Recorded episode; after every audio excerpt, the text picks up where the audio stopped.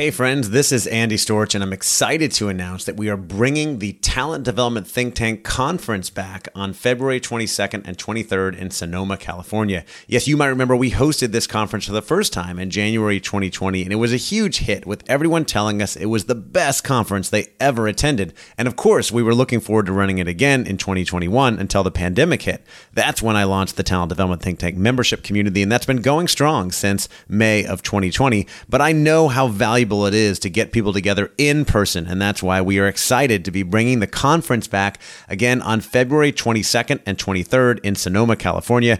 I'm committed to making this a highly engaging and interactive event where you can connect, learn, and grow together with other talent development professionals. This is going to be the best event out there in talent development, and I would love to see you there. If you want to find more information and get your tickets today, the website is tdtt.us slash conference. That's tdtt.us us slash conference. I hope to see you there.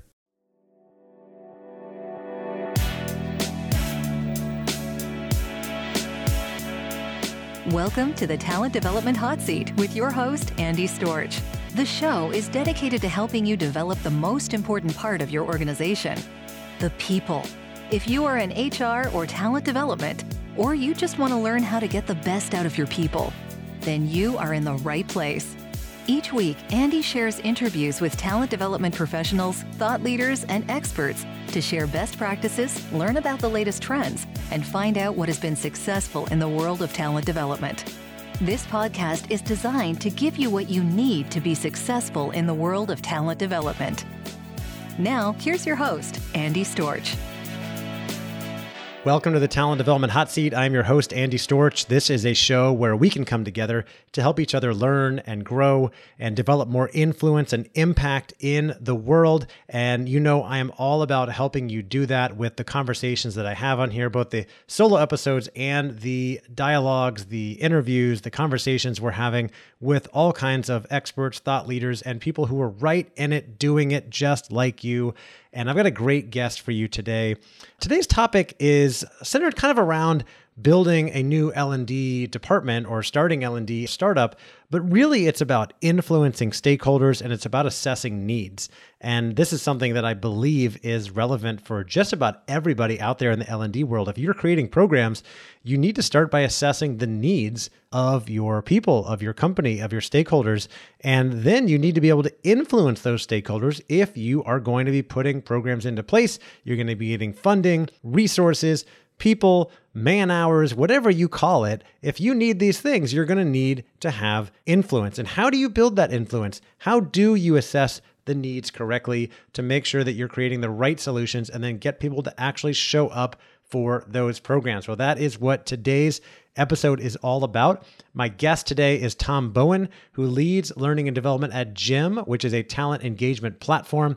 He is a lifelong learner with a passion for helping others unlock their hidden potential.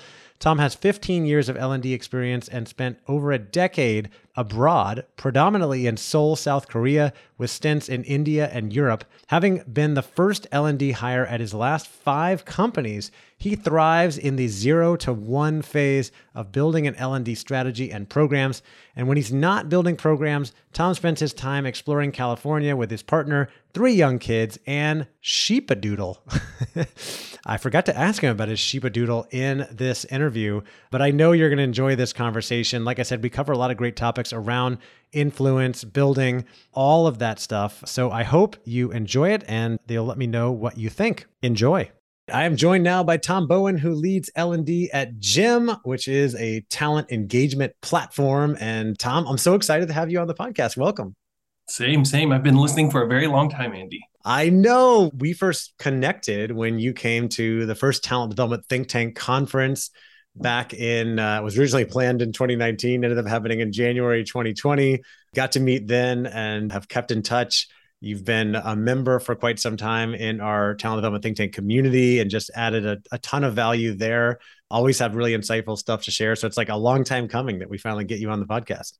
Yeah. And I, I got to say again, the, the, from the conference to the think tank and just the network that you've built of really, really thoughtful and intentional talent development leaders. I've gotten so much benefit from the work that you've led and, and the community and network that you've built. So thank you.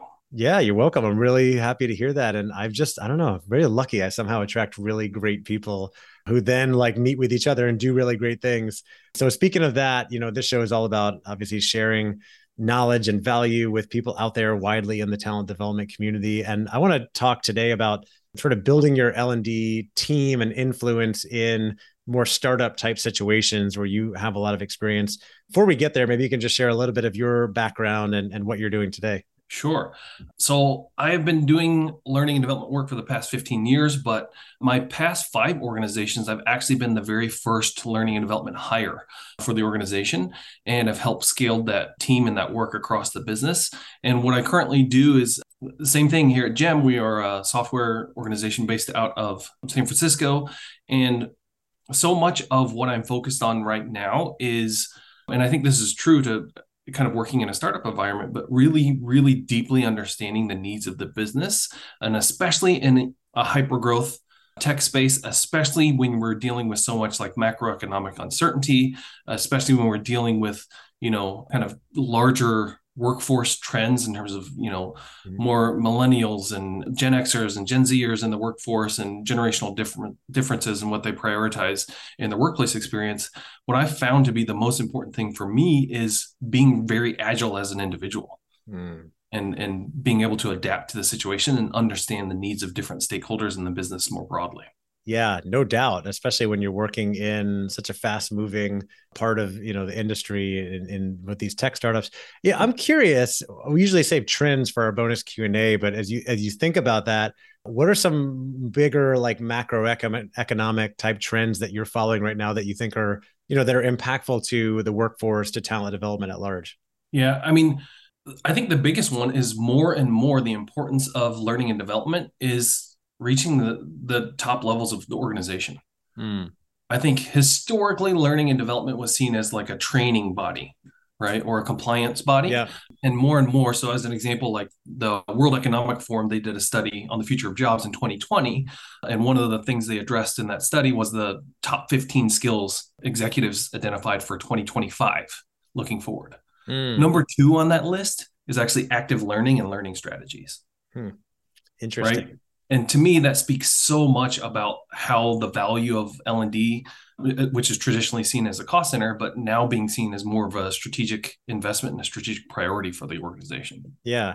Well you mentioned generations earlier gen z millennials etc i feel like i see that as a kind of a sign of the times and generational changes because what i hear when i look at the data and talk to people about engagement surveys and whatnot is that more and more those younger generations younger millennials and especially gen z the number one thing they want is learning and growth, right? They want to know when they come into a new position, how can I, how will I grow in this role? I'm probably not going to be here forever, right? How am I going to grow in this role?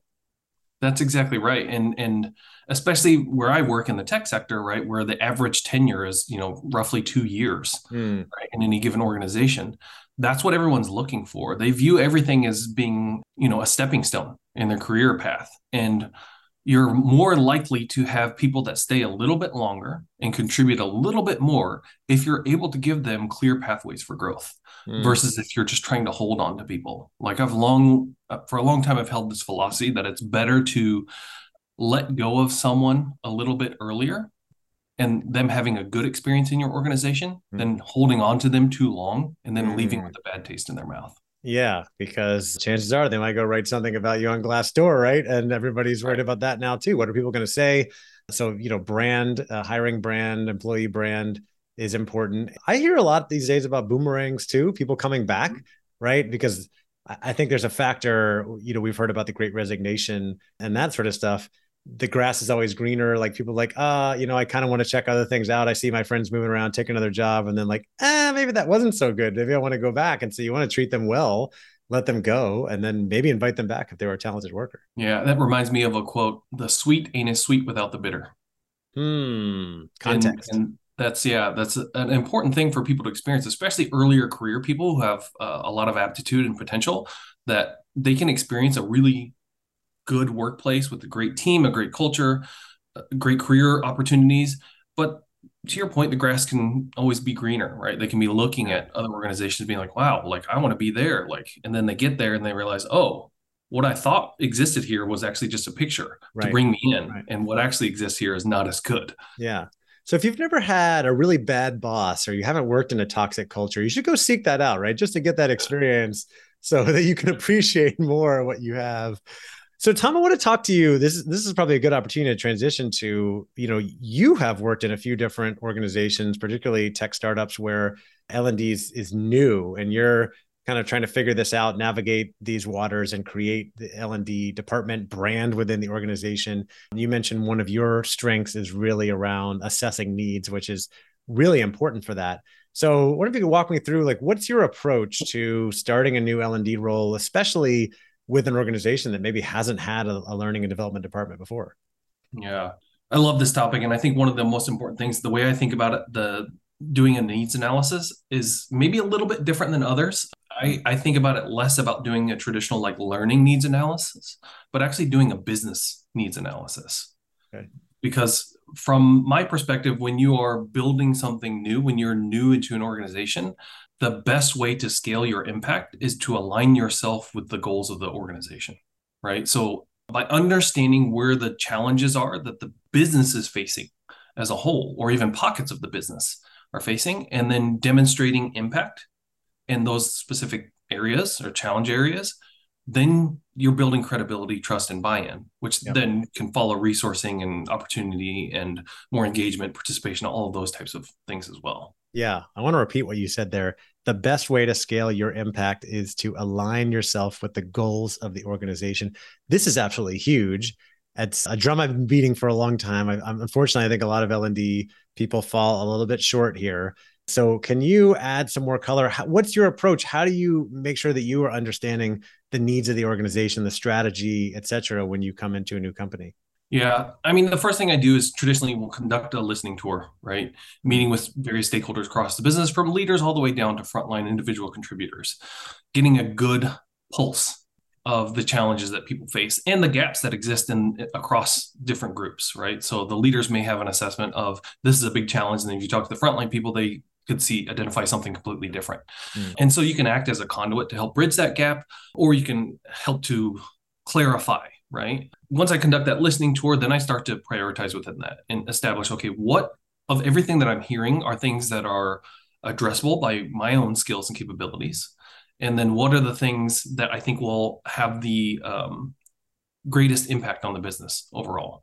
So, as an example of one of the organizations I joined um, early on, rather than me working on more broader L&D initiatives, the first thing I worked on was actually our uh, enablement for our sales team mm. because figured, hey, if I can help drive revenue, top line revenue, yeah, then it's going to be a lot easier for me to build that trust and credibility. And I did that intentionally because, to be quite frank, when I first had my sit down with the the CEO of the company, I think he did it a little bit as a challenge, but he said, you know, to be honest, in my experience, I've never I don't think I've ever experienced an effective L and D organization.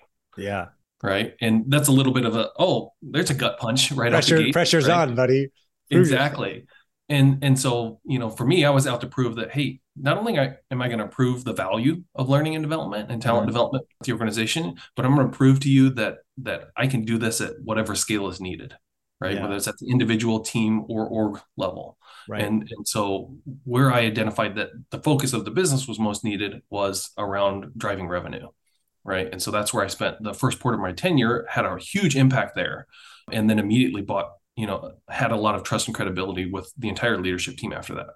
Right. Yeah. So, and I'm sure you you had that discussion with him and with others. But hey, what's most important? What are the biggest objectives and challenges right now?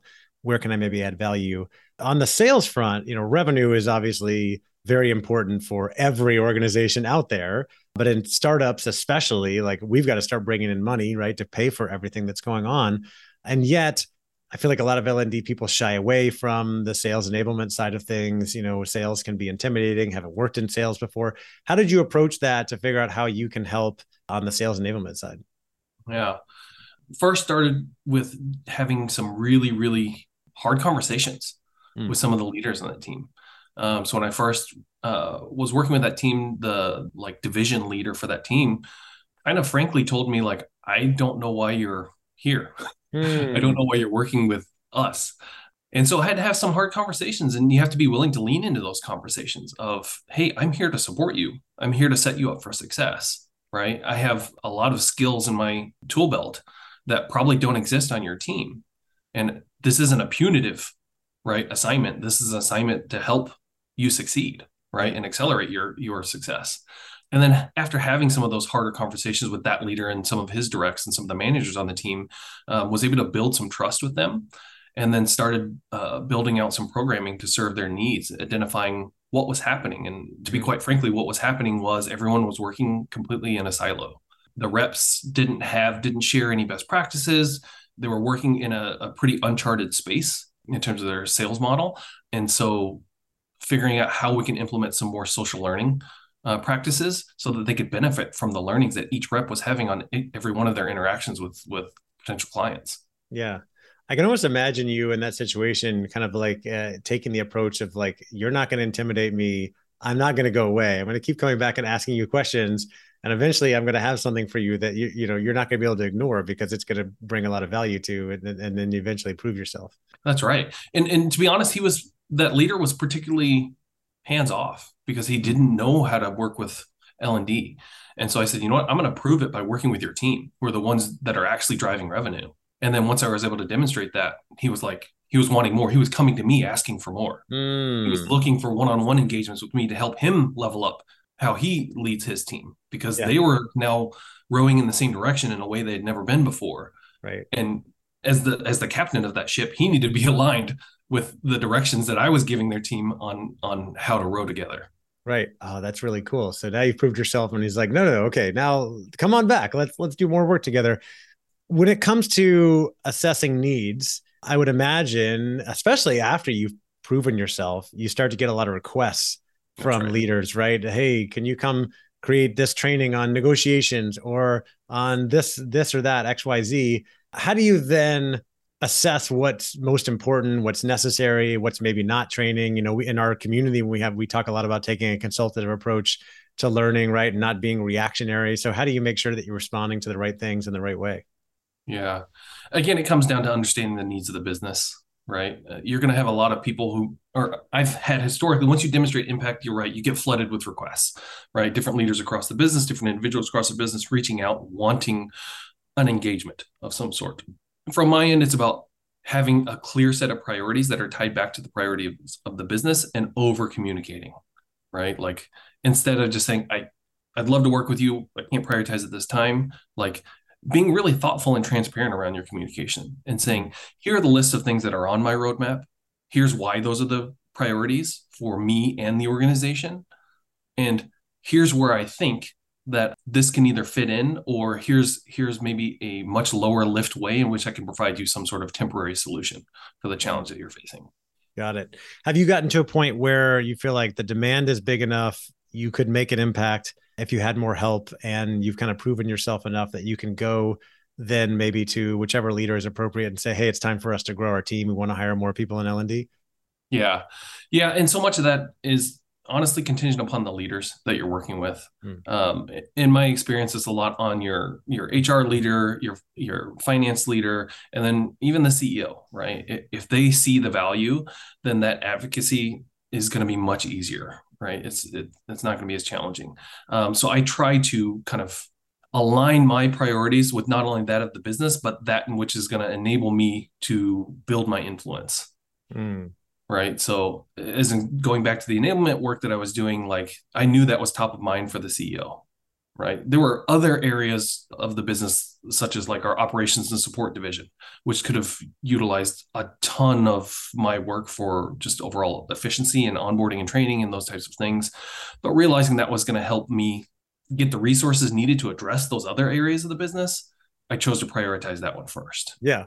I, I feel like it's a good bet to prioritize the CEO's top priority, right? If you want to get that influence and, and make an impact, get some attention.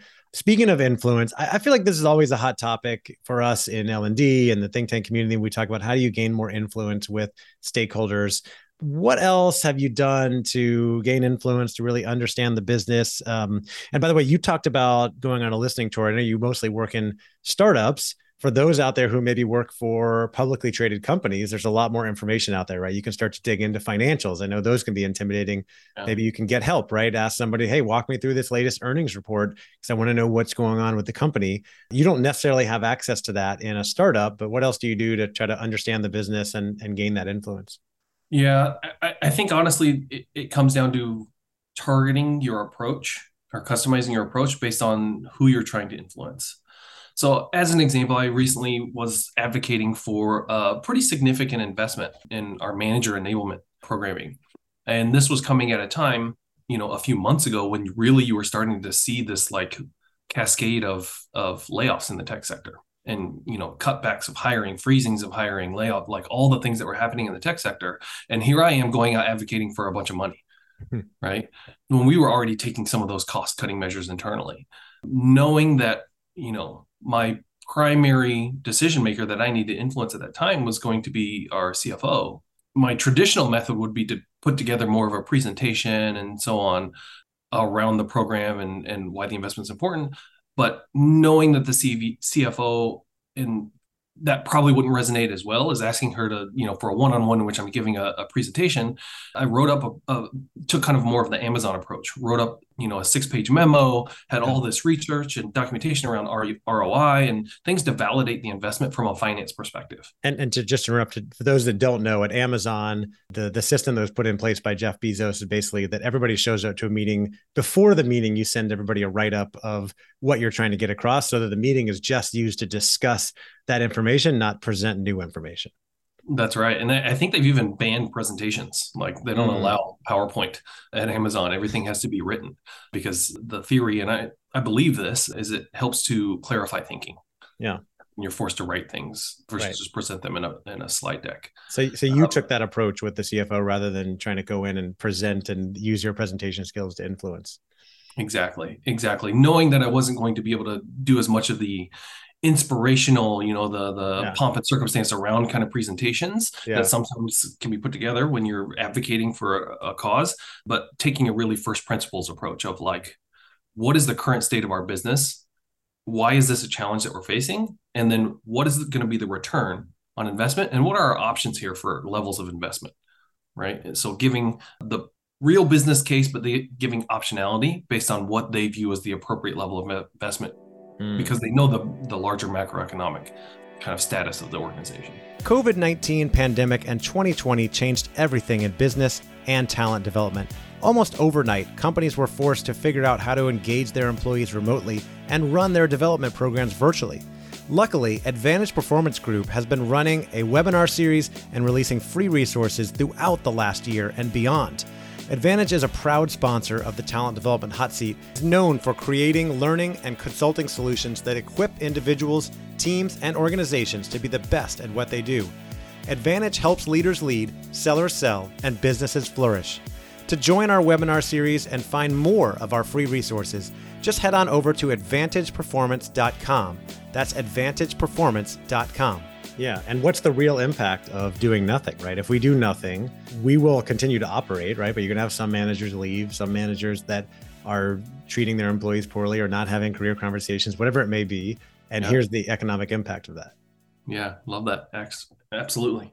When it comes to like creating programs, right, that, that you want people to go through because for, for their own learning and development, we talked about how people especially in the younger generations are hungry for learning and development and they want to know how they're going to grow but the the flip side and sort of the juxtaposition of that is that people are really busy right and and mm-hmm. you know startups are famous for people working yeah. 60 80 100 hours a week doing lots of multiple jobs and sometimes for people in those positions, the idea of, hey, take a few hours out of your week to go do learning and development is almost like ludicrous, right? Even to, especially for salespeople. So, how do you then convince people that it's important, that it's worthwhile to take time for learning when they have so many demands on their time?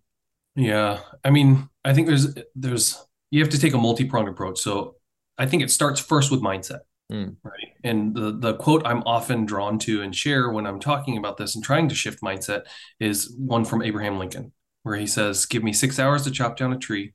I'll spend the first four sharpening my ax mm-hmm. This idea that if you are really sharpening your skills, you're going to be that much more effective and when whenever you go to apply them. Right. But I also adhere to the 70 20 10 concept within L&D that says 70% of your learning comes from on the job, right? From doing the actual work. 20% comes from your from social learning, from your peers, mentors, and network. And then 10% comes from formalized learning experiences, mm. right? You have to be pretty humble to adopt that model as an L&D practitioner because you're saying at best I'm going to be responsible for 10% of your learning, right? With the things that I have the most direct control over. And so I found that displaying that humility and that deep understanding of that people have competing priorities for yeah. their time. Yeah. And that time is our most valuable asset. But if they're able to partition some of that eh, time and invest it in their own growth and development, that's where you see compounding gains. That's where you're going to see the long term benefits of your growth and, and career and opportunities and all the things that come with getting better at your job.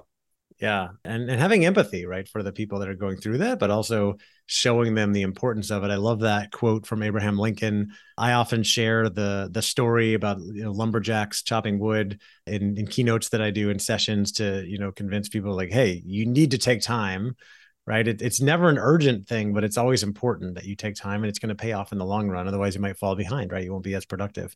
That's right. Something that you mentioned to me before that you use in your L&D practice is design thinking. And I don't think we've had many conversations about that on this show. I'm sure many of our listeners are somewhat familiar with design thinking. I've used design thinking in a few different workshops I've run over the years. And I think I know it's a really useful and really cool concept if you do it right. But you know, a lot of people don't have a full grasp of it. How, how have you used design thinking in in your work in L&D? Yeah. Oh my gosh, I love design thinking so much one I, my favorite thing about design thinking is that it starts from empathy mm. right? You're empathizing with your your users with your customers with your stakeholders whoever they may be. It starts from a place of empathy. And if you're starting from that place you're always going to be in a better position than when you're starting from your point of view right?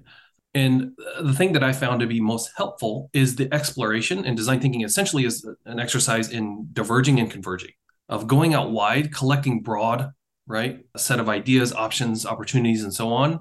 And then using your understanding of the business, the people, the stakeholders to converge and narrow down your solution to figure out what's going to be most relevant. I find that it, it enhances creativity, innovation, and it also enhances buy in, right? So much of the way I've implemented design thinking is with my stakeholders. It's not me doing it by myself. Hmm. It's I'm going to involve you in this process. You are a designer.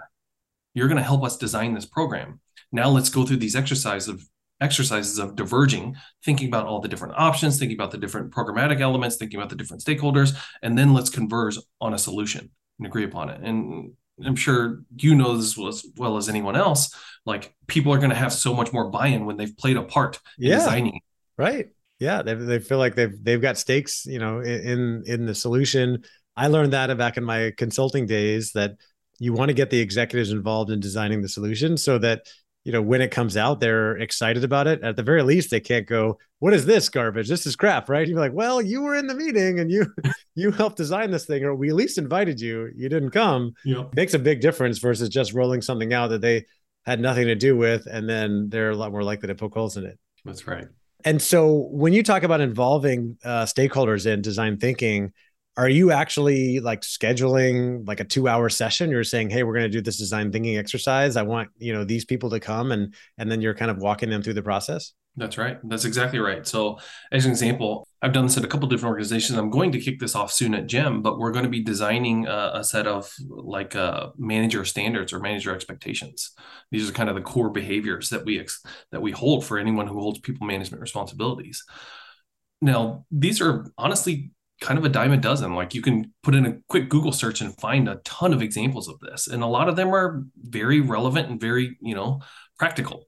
But I think the important thing is having something that is that speaks to the the language and the leadership of your culture and your organization. And that's why you know we're handpicking a select working group of, of leaders from across different levels and teams in the organization. And i'm going to be facilitating this exercise with them to come up with something that is unique to the organization. And hmm. again because they're they will have had a hand in this and we have a broad representation across the business we feel like the buy-in and the execution of this is going to be so much easier than if it's just a top down of like here i i created this in my own in my office and I'm gonna you know force every manager to be held accountable to these standards. Yeah, that always goes well. right. On that note, actually, something I wanted to ask you about. We didn't talk about this ahead of time, but you mentioned um, you know diversity of thought and something that's that's working for a lot of different people. How do you think about incorporating DEI into the work you do in talent development so that programs you create are inclusive of most, if not all, people in your organization? Yeah. Yeah. This one is, I'm very fortunate because I have a great DEI and B leader in our organization who is an amazing partner who actually comes from an organizational design and hmm. psychology background. And so getting her involved and shout out to Shalisha if she happens to listen to this, getting her involved in, in my programs is it adds so much value and she's able to illuminate so many blind spots and biases that exist. And again it takes humility right to be open to those types of conversations. Mm-hmm. but i find that the juice is so much more worth the squeeze so yeah. to speak that i get i get way more out of it right? Yeah yeah. You're right that it, it is challenge it's difficult right because you're like what do you mean? I don't have any bias in my programs right? I care deeply about this. But why not bring in the experts I was working with a client recently, you know, have a training program from the, the content of my book, teaching people how to own their careers and working with a software company recently. They said, Hey, we want to have our DEI people go through your content and make sure that it's inclusive. And and my reaction is like, of course it's inclusive of everybody. Like I designed it that way. But I had to say, like, yeah, go for it. And I I welcome your feedback. If you find something, let me know so we can change it. Right. That's that's how we get yeah. better. Yeah, and it takes humility to open yourself up for those conversations. But I've always found that the the ROI is so much higher on my side. Like I learn so much and I end up getting better at how I think about things, how I design things, how I execute things based on that feedback. Yeah, absolutely.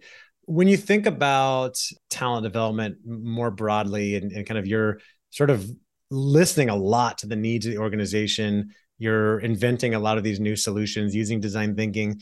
Is there anything that's been like new or popping up for you new things that you've been doing that you think are would be interesting for for others to learn about? I think a, a big thing and this has come up in the think tank a couple times but i think a big thing that i'm personally working on that i think is is adding a lot of value as i continue to grow my skills in this area is actually marketing. Mm. right? I, th- I think the marketing of l&d programs is a, a sorely underutilized skill set in our space. I, I think a lot of L&D practitioners come from an academic or theoretical place, but you know, like many tech companies, you can have a great product, but if you don't know how to affect it, you know, right. effectively market it, you're not going to gain doesn't the market you yeah. should have. Right. Yeah. Doesn't matter. Right. You you got to get people about it. I remember we we did a session on this at our retreat earlier this year, and the remarks from others in the room were like, oh i don't do enough of this right? Yeah we don't do any of this. And no wonder people don't show up for my programs. And uh, that's kind of an exaggeration but it's it's just as important and it's kind of an afterthought sometimes.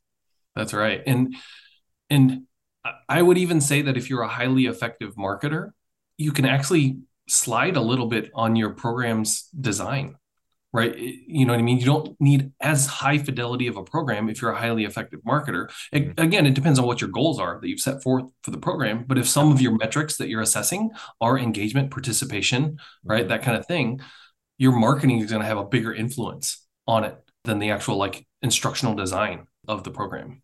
Yeah, people get excited about it coming in, right? And that impacts how they feel about the program overall. Well, speaking of marketing and influence, Tom, I know that this session is is certainly going to have an influence on people who are listening. We shared a lot of great information and value today. If anybody wants to reach out and get in touch with you, maybe to ask you more questions, what would be the best way to do that? Is it LinkedIn or something else? Yeah, LinkedIn. I'm I'm happy to connect with others other practitioners in the space on LinkedIn. All right, make sure you reach out to Tom. Let him know that you heard him on the Talent Development Hot Seat, and stay tuned because we're going to do another session with Tom, our bonus Q and A round Look forward to talking to you more then. Sounds good. All right, that will do it for my conversation with Tom Bowen from Gem. I hope you enjoyed that conversation. I feel like it was a gem. We covered a lot of great ground, especially around this areas of influence and assessing needs. And this is, I, I believe, either a hot topic or needs to be a hot topic in the L&D community. It all starts with appropriately and effectively assessing the needs of your organization, your people. And that starts with understanding the objectives, the strategy, the financials, things that a lot of L&D people are intimidated to jump into, but you know because you listen to this podcast that you absolutely need to do those things. You need to take the time to dive into some of the reports, to conduct a listening tour as Tom calls it, to get really curious and learn as much as you can from other people and hear what they are struggling with. The reason that I know so much about talent development and career development is simply because I've interviewed a lot of people and asked a lot of questions. I haven't actually worked in your position and yet I know a lot because I've asked a lot of people a lot of questions, just got really curious. And that is the place to start. I believe curiosity is the number one most important characteristic or skill that will lead to success in your career, in learning and development, or anything else. Something that I fully embrace, and I hope you will as well. If you're looking for more career advice, by the way, stay tuned. In a couple days, I'll be releasing my bonus Q and A episode with Tom, where we'll talk about his proudest moments, his biggest mistakes in his career, trends and challenges that he's following, and his advice for those of us in L and. And by the way, if you didn't catch it at the top of the episode, Tom is a longtime member of our talent development think tank membership community. It's the number one community out there for people in talent development or learning and development to stay up on the latest trends, to learn what other people are working on and doing, to connect with other great people in the community and really take their career to the next level. As Tom said, it's been absolutely really valuable for him in his career over the last couple years. And I know it would be for you, but like with anything, you get out of it what you put into it. So if you're going to join, you got to make sure that you lean in and you come connect with people. And if you've been on the fence, come check us out. Reach out to me. See, uh, let me know you want to join a call or just sign up and, and come join. There are no commitments. Uh, we do calls every Wednesday at noon Eastern time. We often have guest speakers. And in fact, Tom will be our guest speaker next Wednesday. We're going to be talking about influencing stakeholders. But instead of presenting, which you know people do on webinars and other places, we often have discussions in our community. We ask people to really jump in and share their experiences and ask questions. So if you want to ask questions about that, come join us because Tom's going to be speaking soon. We have some other great speakers lined up for the rest of the year. Our website, if you want to find out more information, is tdtt.us. That's tdtt.us, as in Talent Development Think Tank. So we would love for you to come check out the community, go and come engage with people, listen to what we have going on, and then hopefully you will stay and get a lot of value from it as well. Because I'm all about helping everybody up their game in talent development. Our podcast is also sponsored by Advantage Performance Group. Advantage is a professional services firm dedicated to providing a continuous stream of creative learning and consulting solutions that equip individuals, teams, and organizations to be the best at what they do. They've got tons of great learning solutions, both free solutions on their website and effective experiential learning, interactive solutions that you can bring into your organizations on leadership development, sales enablement, and so many other things. And you can find out more information by going to their website, advantageperformance.com. All right, thank you again for listening. I appreciate you, and I will talk to you next time. Thanks again for listening to the Talent Development Hot Seat. If you haven't already, we'd love for you to leave us a rating and review on iTunes to help other people find the show. And as always, you can find all of our episodes and tons of free resources on our website, talentdevelopmenthotseat.com. Thank you again, and take care.